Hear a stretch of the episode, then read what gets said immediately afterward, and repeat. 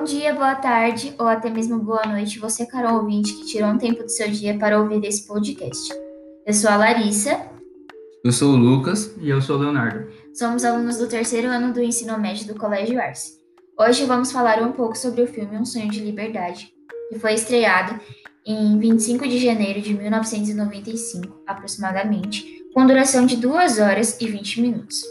Um Sonho de Liberdade é o primeiro filme dirigido por Frank Darabont, tendo como elenco Tim Robbins, Morgan Freeman, Bob Gunton e Estados Unidos e a sua nacionalidade. Um Sonho de Liberdade é uma espécie de coringa da ficção cinematográfica. Um filme extremamente emocionante, foi o primeiro filme dirigido por Frank Darabont, famoso por ser um dos idealizadores da série The Walking Dead e por ter dirigido outros filmes, como A Neva e A Espera de um Milagre. Mas, ainda que sejam poucos os termos de comparação, podemos dizer que Um Sonho de Liberdade é sua obra-prima.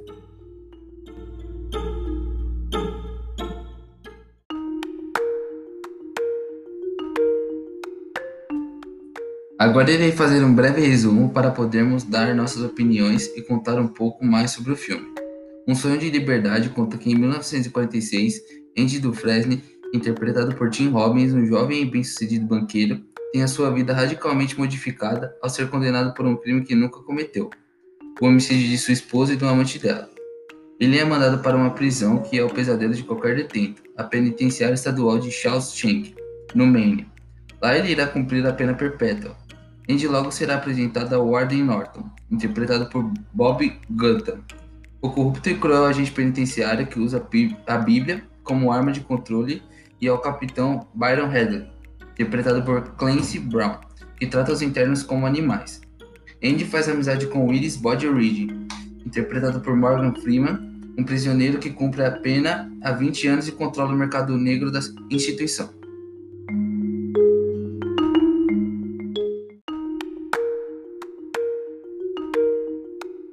Ao aprofundar em pesquisa de telespectadores que assistiram ao filme, chegamos à conclusão de que parte do público e da crítica desaprova o filme por seu alegado excesso de sentimentalismo, pela platitude dos personagens e pelo fato de existirem filmes clássicos parecidos com ele.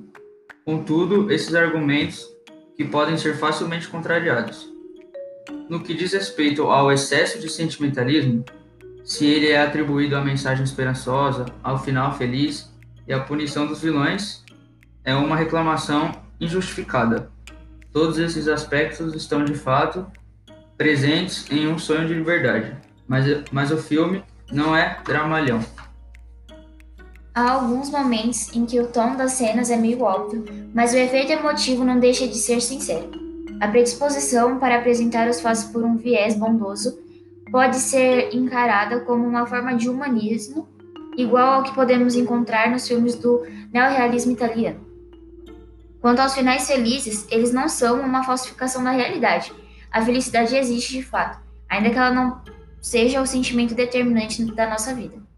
A platitude dos personagens justifica-se pelo ponto de vista subjetivo adotado por Darabont, com a exceção do seu prólogo, a história de Andy do Fresne no, nos é contada por eles Andy, e o ritmo da narrativa é determinado pelo gradativo desenvolvimento do que ele sabe, se às vezes ela parece muito extraordinária ou até mesmo inverossímil.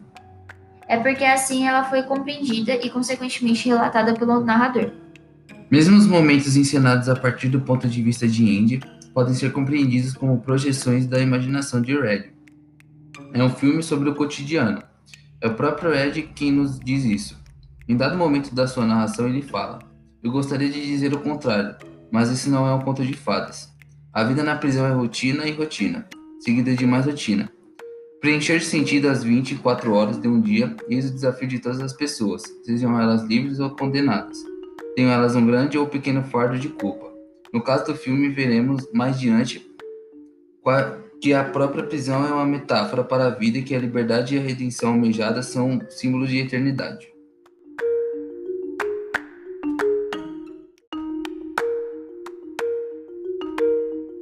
Retrato do cotidiano dos condenados é realizado de modo muito coerente.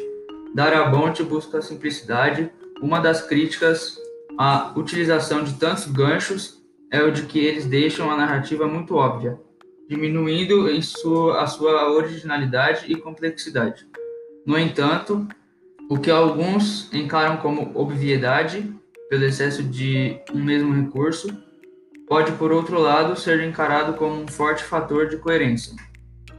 Ao meu, ao meu ver, Darabont soube propor e explorar padrões de um modo que lhe permitiu extrair a máxima quantidade de sentido que eles podiam oferecer. Observamos, por exemplo, a sequência da chegada de Andy e da prisão de Shawshank. Em Um Sonho de Liberdade, o efeito do aprisionamento é intensificado pelo fato de Andy ser inocente. Entretanto, logo ao entrar na prisão, ele percebe que isso não faz diferença alguma, pois todos que ali estão são obrigados a partilhar daquela circunstância comum e inexorável. A prisão é a metáfora da vida. Para quem vive, a obrigação mais importante é a de não desesperar. Andy acredita que a negação da morte é feita segundo uma escolha muito clara. Ou você se esforça para viver, ou você se esforça para morrer. Nessa perspectiva, a fuga não significa apenas a reparação de uma injustiça, muito menos uma mera lição de direitos humanos, mas é a história da nossa alma. Para Andy, a história da redenção não é nova porque era até então ignorada, mas porque, embora seja conhecidíssima, ela é continuamente esquecida. É uma história que precisa ser reaprendida e vivida todos os dias. Não é uma história que o indivíduo conta diretamente para os outros, mas uma história que cada um conta para si mesmo no silêncio escuro do seu claustro interior, ao qual nos recolhemos todas as noites e onde sonhamos com uma mentalidade mais redentora.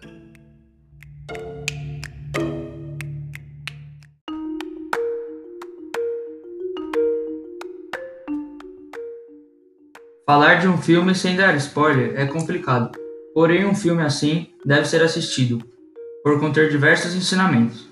Algumas pistas sobre a análise no filme, descobrimos que Andy é inocente, e este homem inocente é colocado numa prisão muito hostil. De onde tirar forças para viver essa injustiça por anos e mais anos sofrendo maus tratos? Como pode o mundo ser tão cruel com um cidadão comum? Uma das principais metáforas do filme é fazer com que o espectador se sinta enclausurado com Andy. A prisão do filme pode ser vista como as várias prisões da vida. Quem nunca foi acusado injustamente por algo? Quem nunca se sentiu preso a um relacionamento um emprego ou qualquer situação muito ruim na vida. Um sonho de liberdade é uma metáfora sobre a condição humana, que nos coloca em espécies de prisões. Assista para saber mais.